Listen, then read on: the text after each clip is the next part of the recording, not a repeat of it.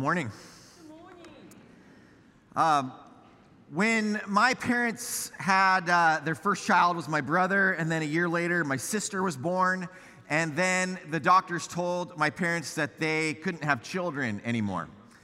And so five years goes by, and you sort of believe them, you know, a little bit, and then 10, and then 15, and then when 20 years uh, goes by, it's pretty solidified that that's what's happening but uh, then my mom went to the doctor when she thought she had the flu, and the doctor said, You don't have the flu, you're pregnant. My sister was already married. Both my brother and sister didn't live at home anymore. And then my mom is pregnant. and I think at first you're mortified, and then God does a work in you, and you're excited. And then in our family's life, what happened then, uh, just uh, a short while later, is as a baby, I was diagnosed with leukemia, cancer of the blood.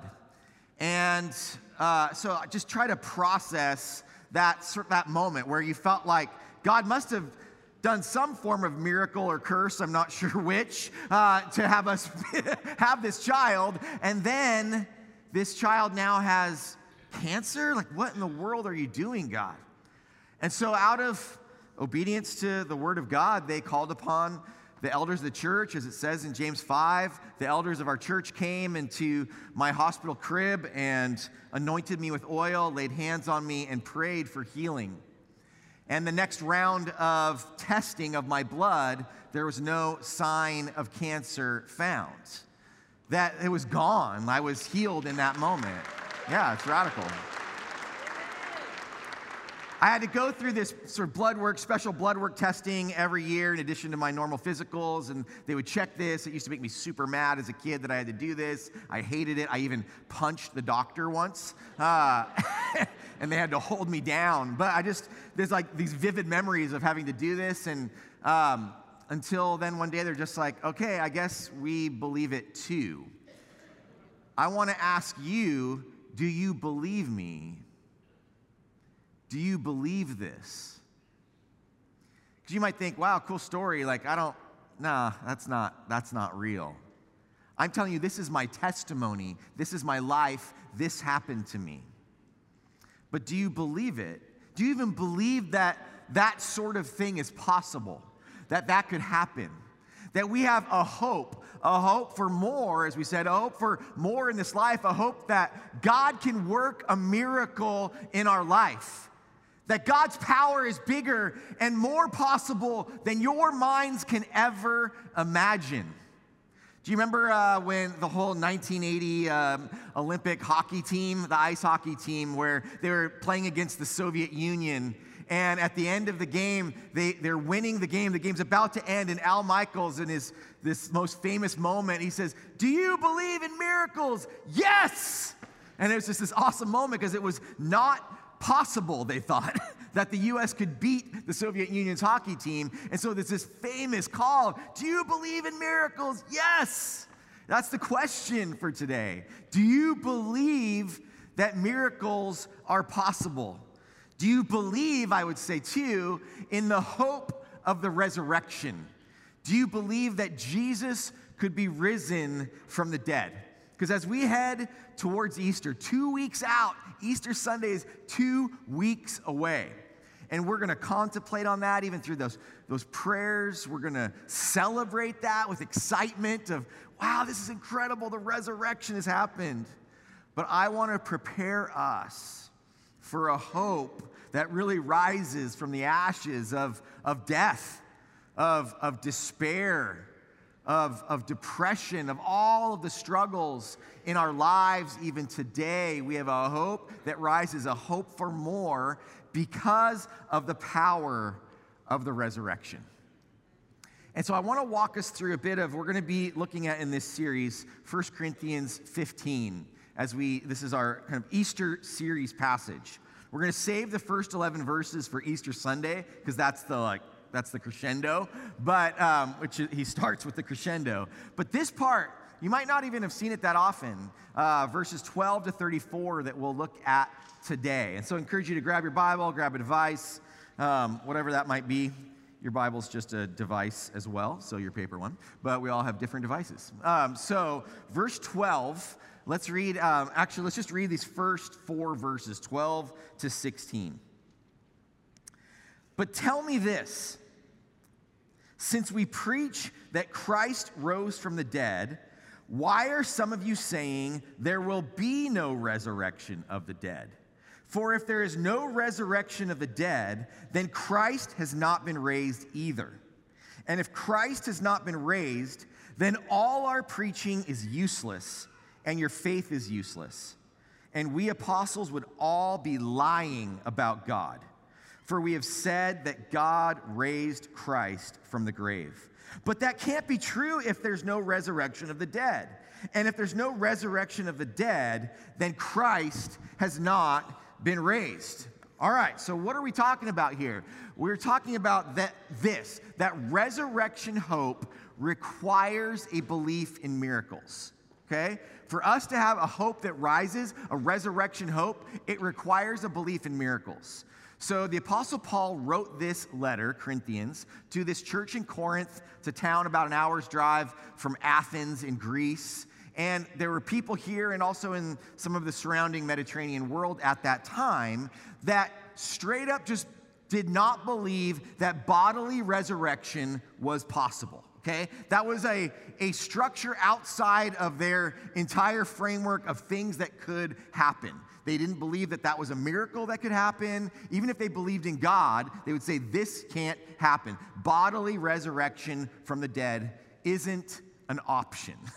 And so Paul's like, hey guys, if that's not an option, then Jesus hasn't been resurrected. And if Jesus hasn't been resurrected, then this is all worthless. There's no point in doing any of this. That we have to have this kind of belief, belief that these things can happen. And I would say, even for us today, we have to have a belief that we don't get to limit God. We don't get to say what God can or can't do. God does whatever he wants. All right? God does the supernatural. God is supernatural. God is everything. God is natural and supernatural. He's created the entire framework and the order. So if he chooses to break it, that's his that's his decision, okay? So I want to just check you a little bit. Where are you at with this? Have you limited God in some way. And let's just kind of talk through like some of like kind of how we're wired that can lead us towards some of that. Um, I've, I've shown you this before, um, but I think this is a helpful thing to think about. All this surrounded by love, but this word, deed, power. We need all of this as we as we head into the mission of God, as we do the mission of God, as we live lives of following Jesus. We need word, deed, and power all right? Now, if you're someone, you, you might be a little more inclined towards word, okay? So, truth, knowledge, uh, studying the Bible, uh, logic, like this is just how you are, are wired. And that's good. We're supposed to study the Bible. We kind of learn all of this stuff from the Bible. So, we need to be able to be word people, right? And so, what happens if you're a little bit overly, uh, you know, if you're a little too far of word only, then you begin to think that, uh, like, you're skeptical of doing good deeds or you don't trust certain uh, experiences of God and things like that. And you become kind of a knowledge only. And the Bible says knowledge puffs up, but love builds up right? So we want to be able to check that. Now you could be deed, and you're like, deed is good. We need, we need to be able to do good works. We're commanded by the word to do good works, to serve each other, to care for one another, to help the poor, uh, all of that, right? We are called to do that. And so, but if you're like overly into the deed section, you might be like uh, kind of turning into a social gospel that just by doing good works, that's enough. That's all I need. There doesn't need to be good news news as well. And then you've got power, and that's where you see um, the work of the Holy Spirit, the power of the Holy Spirit in our lives, an experience of God, encountering God, healings, miracles, all of that would go into that power area. Now, if you're too far into the power, you might just be sort of seeking experience for experience's sake, not because you want to encounter God and not because the Word of God has commanded you to do that or not because you have a heart for the mission of God to be accomplished. So there's certain ways that we have to just recognize we need all of this, right? Now, you might be sort of inclined to one or the other. And if you're naturally a little more word or deed inclined, it might be a struggle for you to believe that miracles can happen, that the supernatural realm is actually something, is actually real.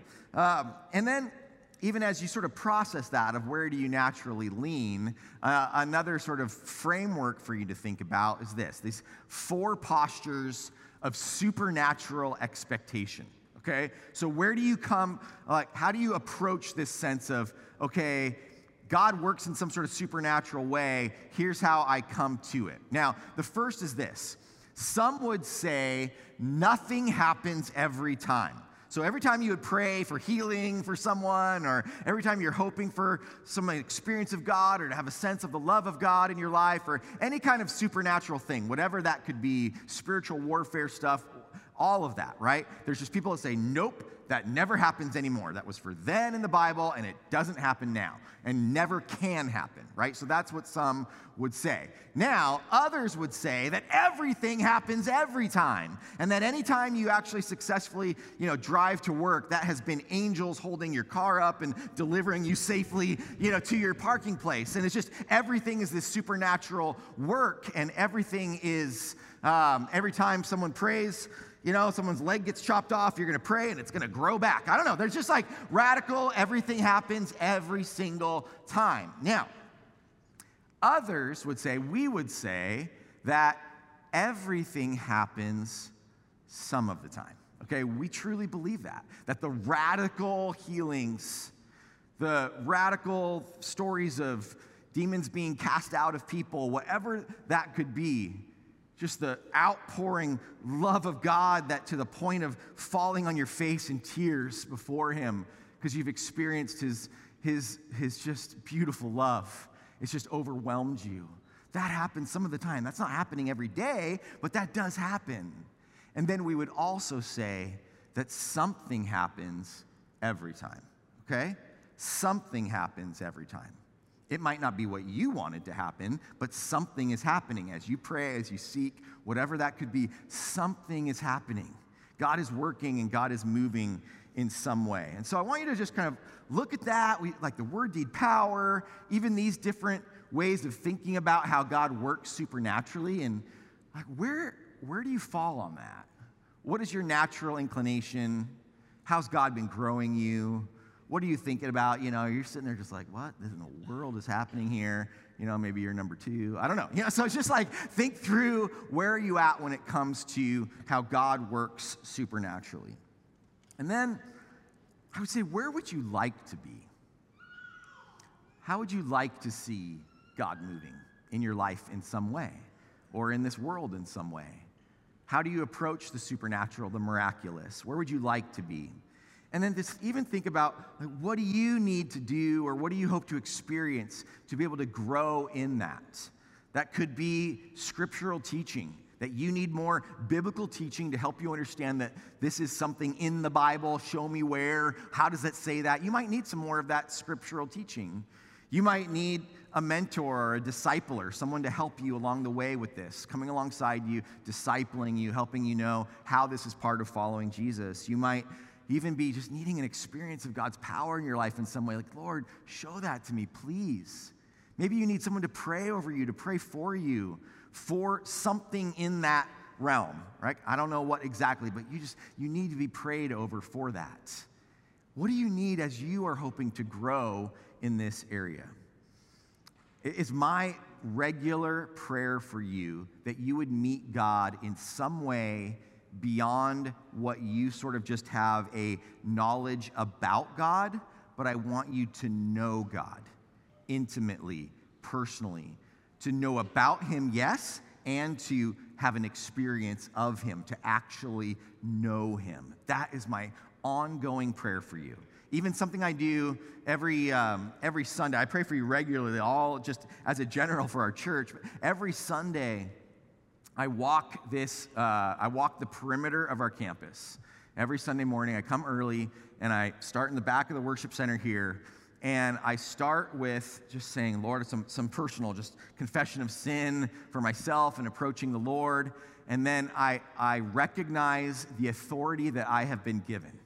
I recognize the authority that I have been given as a child of God, as God's son, as that means the son of the king, a prince in his kingdom. I recognize that authority and that I am a sent one by him, as we all are. And then I also have been placed in this authority as the senior pastor of this church. And so I say, Lord, I recognize that authority that you have given me.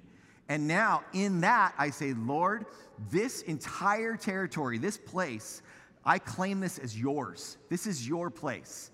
And as I walk around, the, as, the, as wide of a perimeter as I can get around this entire place, I walk around and I'm praying for God to rebuke the enemy, for God to cleanse this place of any distraction, any opposition that the enemy has already brought here.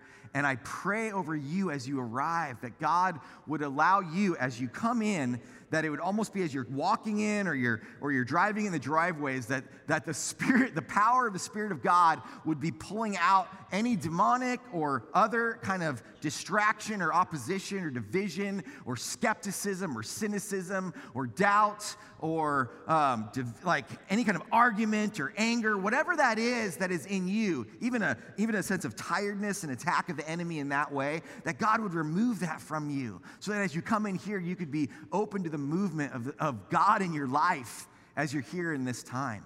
And I, and I walk around the entire campus and I pray that God would put like a dome of protection over us.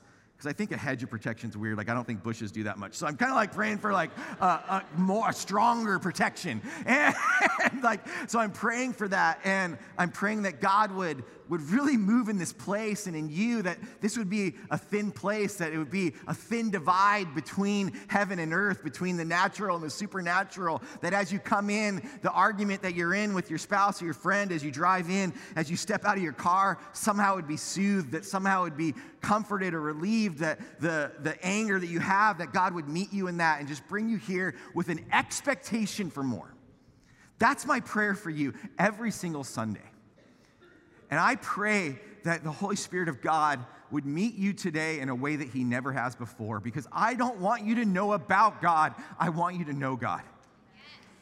Amen.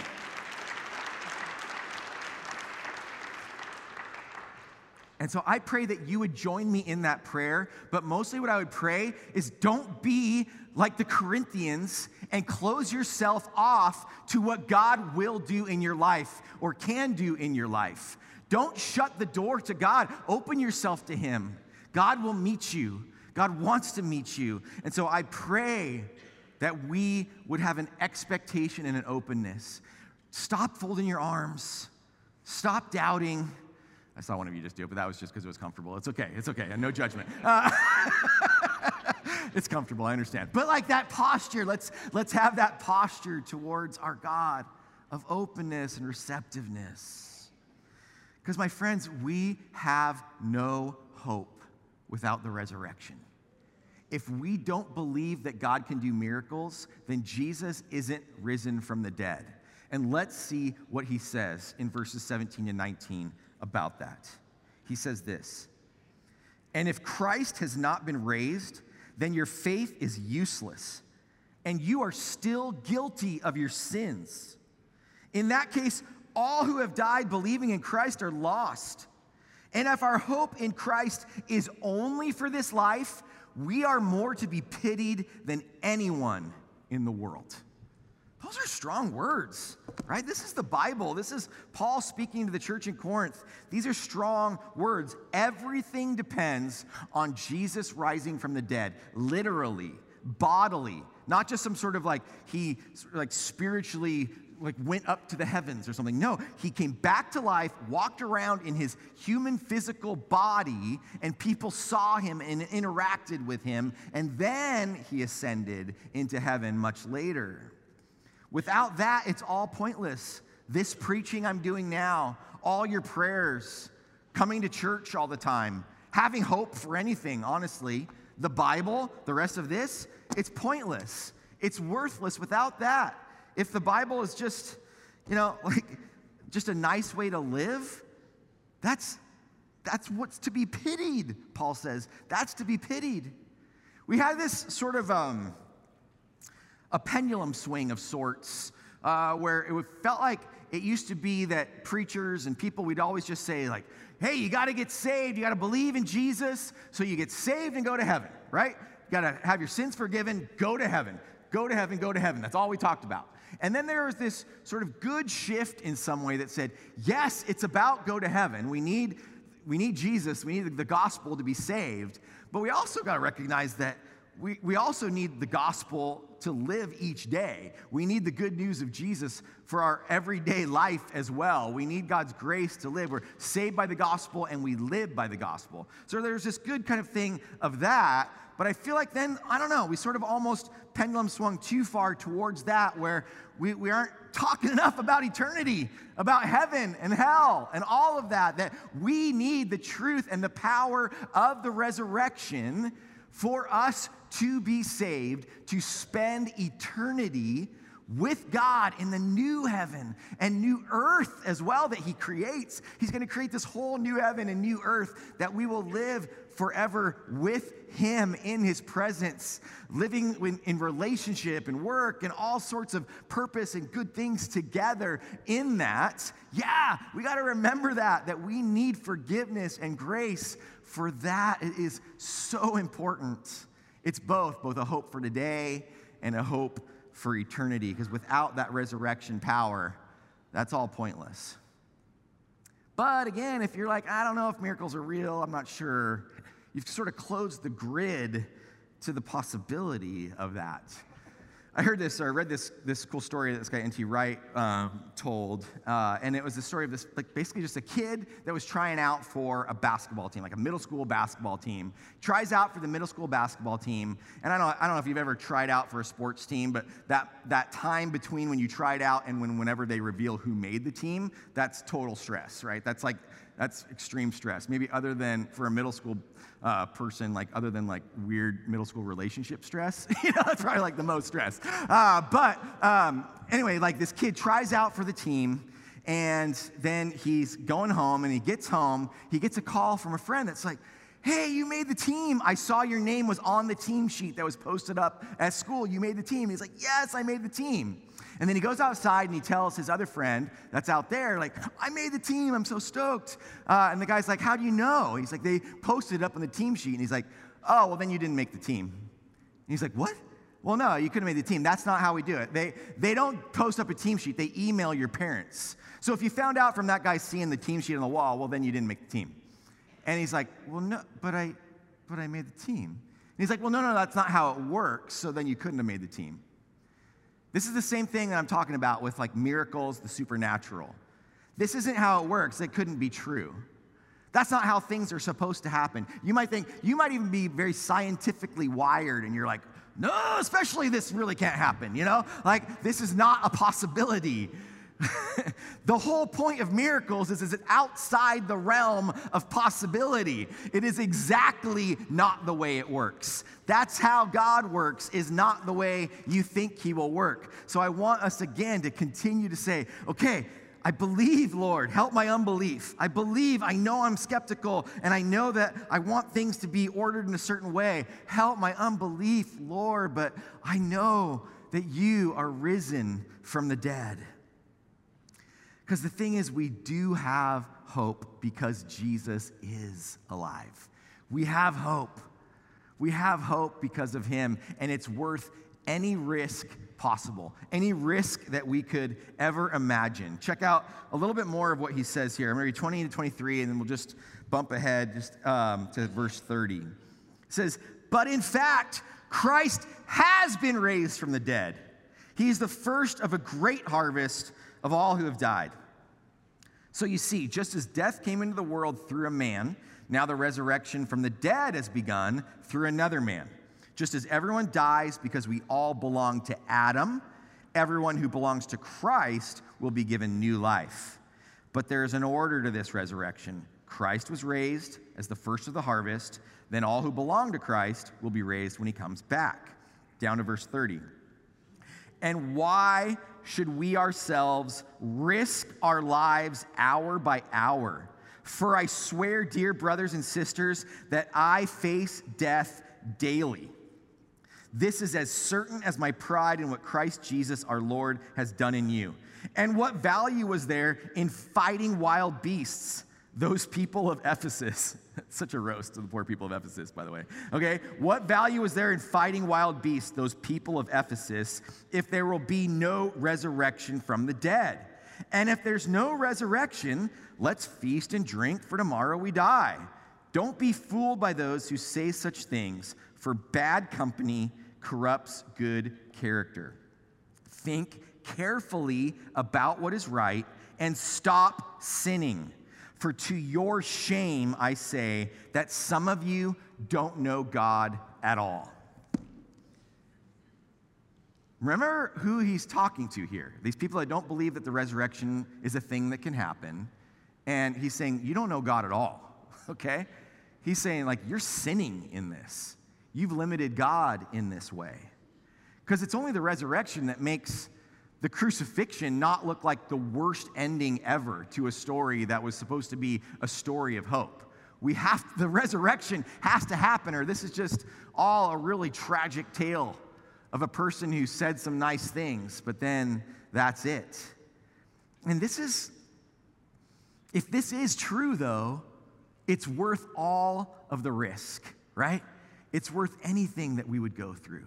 Whether that's an awkward conversation or whether that's actually the danger of our lives, like it was for Paul, or if that's tackling like the opposition of a people that he refers to as wild beasts in their opposition to him as he's presenting the resurrection, the truth of Jesus' life, death, burial, and resurrection to them. It was worth it all. Um, I'll tell you a story that kind of, I think it will show you a miracle, and it will also show you how it's worth the risk, and we all have roles in this. That uh, I was talking to Brian Smith, who preached a couple weeks ago here in a really powerful, powerful message. But I was talking to him about another story that, um, that he didn't share with you yet. What was this story where it was about uh, five years ago when he was living in this place we call the land of mountains. Um, and he was living in this place and sharing the gospel, and he was doing a prayer walk. And kind of even like as I was talking about prayer walk around the campus, he was doing a prayer walk around um, his city, in his area, and just praying for God to, to lead him, God to give him opportunities for the gospel. And he said, while he was on this prayer walk, God gave him a picture, an image in his mind. And it was the image of a man sitting under a tree and God, um, he, he, asked his, he asked God for, for more specifics, and God gave him more. And he said that this man's name was Aslan, and this man was a heavy chain smoker sitting under a walnut tree. And he's like, God, what, what is, like, what? Like, like what in the world, you know? and, and God just says, like, hold on to it and wait. And so Brian um, wrote that in the, the Notes app on his phone, all the details of that that I just shared with you. He put that in the Notes app of his phone, and he was praying for this, this person um, over the next months. And he went back to it and said, God, like, what am I supposed to do with this? And just hold on to it and wait, hold on to it and wait. But he kept praying for it, and God just kept telling him to hold and wait.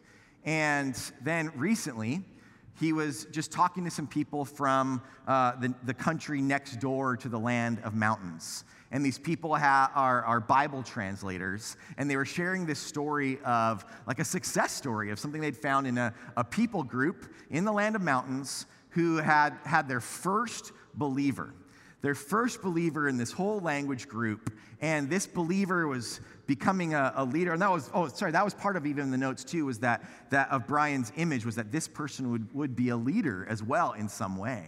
And this, this, this guy that these people are telling this story about, his name was Aslan. Like, legitimately, his name was Aslan. And this guy was this leader for his people in this movement of Bible translation and evangelism to his people. And so Brian asked, Can I just ask you a question? Is, is this guy a smoker? and they said, Yeah, this guy's a heavy chain smoker. And guess what he's doing to raise money for his work so that he doesn't have to uh, continue in his job and he can stay focused on the ministry is he sells walnut tree saplings to be able to raise the funds for the ministry work. Radical.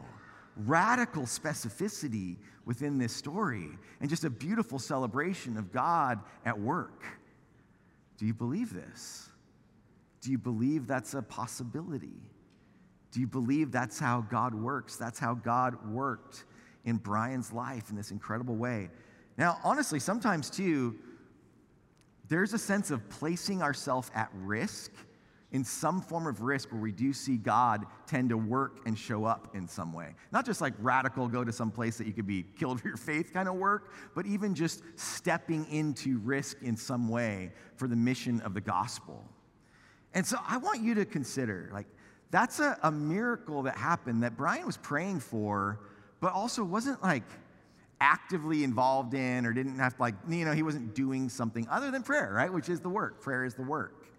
I always think about, I think about like the guy, like some guy at the back of the feeding of the 5,000, which actually was supposed to be only the men, so maybe it's somewhere between 10 to 15,000 people. It's a lot of people, right? Like I think about some guys like at the very back, and like someone all of a sudden hands him like some fish and some bread, and he's like, how'd I get this food? You know? Like he doesn't know what happened. a miracle happened, but he didn't know, like, what, I can't hear. Like, what's going, you know? I can't see what's happening up there. Yeah, it's just like, but he got lunch and God provided for him in a miraculous way, but he wasn't involved in every aspect of it. That God might be working in miracles in your life in some way. And it might even be easier for you to believe that Jesus rose from the dead than it is for you to believe that the Holy Spirit wants to meet with you and bring you his comfort and his love and his care for you. That might be even a harder thing for you to believe could happen. And then, just one last thing from the passage I want to look at, and as we kind of head towards the close, there's this part that says, Bad company corrupts good character. Okay? Bad company corrupts good character. This is actually Paul quoting an Athenian playwright as he says this part. And this is kind of even a common expression today bad company corrupts good character. You know who he's saying are the bad company that will corrupt your good character? He's saying the people that don't believe that miracles can happen. The people that don't believe that the resurrection is something that can happen, they are those who are bad company that will corrupt your good character, stop sinning, and believe. Kind of intense. But that's for us to recognize. We cannot limit God. God will do what God wants. And my prayer is that God will do more, a hope for more a hope that God will work in radical ways in our lives and then through us in radical lives for the mission of the gospel in the world. Have you experienced the miracle of Jesus in your life? Salvation, resurrection power in your life, or an experience of God in some way. I want to invite you into an encounter with Christ like Paul had on the road to Damascus, like the men had on the road to Emmaus, like the women had when they approached the empty tomb and turned around and saw the gardener, and it was Jesus. Have you opened your mind to the possibility of the resurrection of the dead, of miracles happening in your life? I ask you, open yourself to that. We do live in this sort of weird in between, the now, not yet, of after the resurrection and before Jesus returns that there's still suffering in this world. That it's not, our prayers aren't about us getting like our laundry list of the stuff we want. That's not like what this is about, totally, right? So there's gonna be struggle, there's gonna be suffering, there's still gonna be pain in this world. But we believe that God will work and God will do more and that God can work a miracle in your life, the miracle that you need. And so as we respond today, this is what I'm asking for, okay? This is what I want you to consider. I want you to open yourself to this, to come forward for prayer for the miracle you need in your life. That could be that you need salvation and forgiveness from Jesus that you've never received before.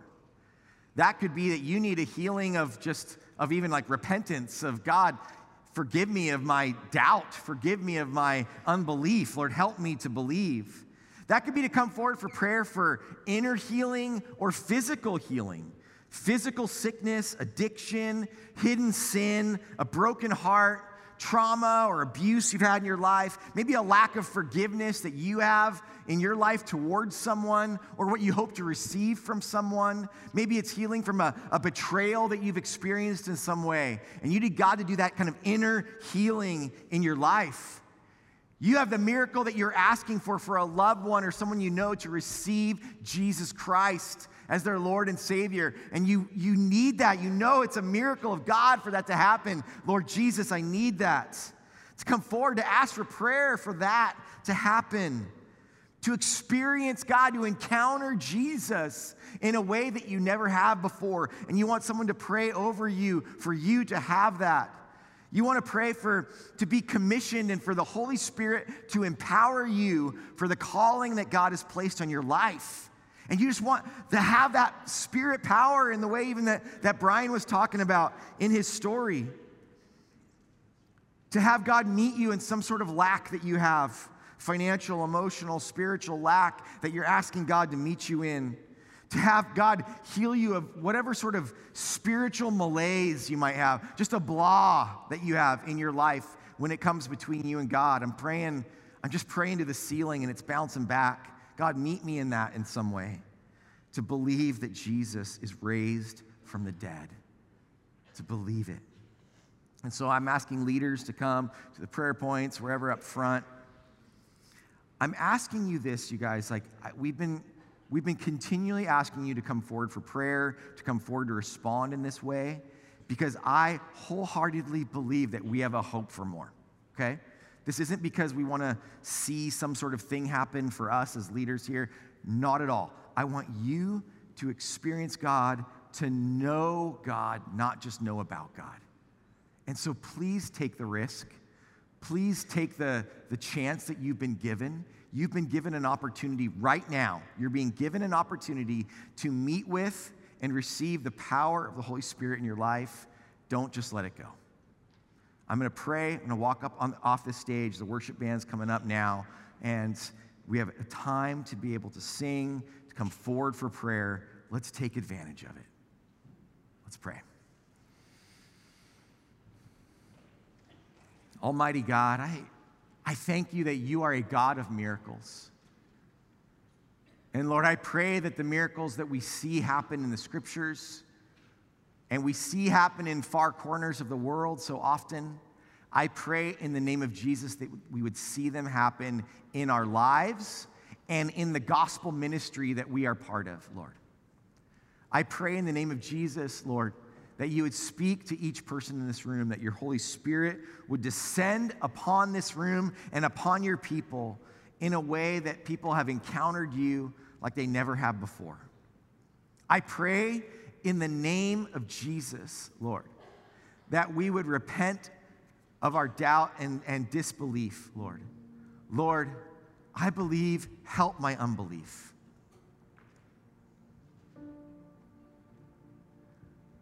God, I ask for healing in my life. I'm going to walk off this stage and ask some friends for healing of a physical sickness in my life. Lord, I pray that you would would meet me in it, Lord. Meet my friends here in this room. In Jesus' name, amen.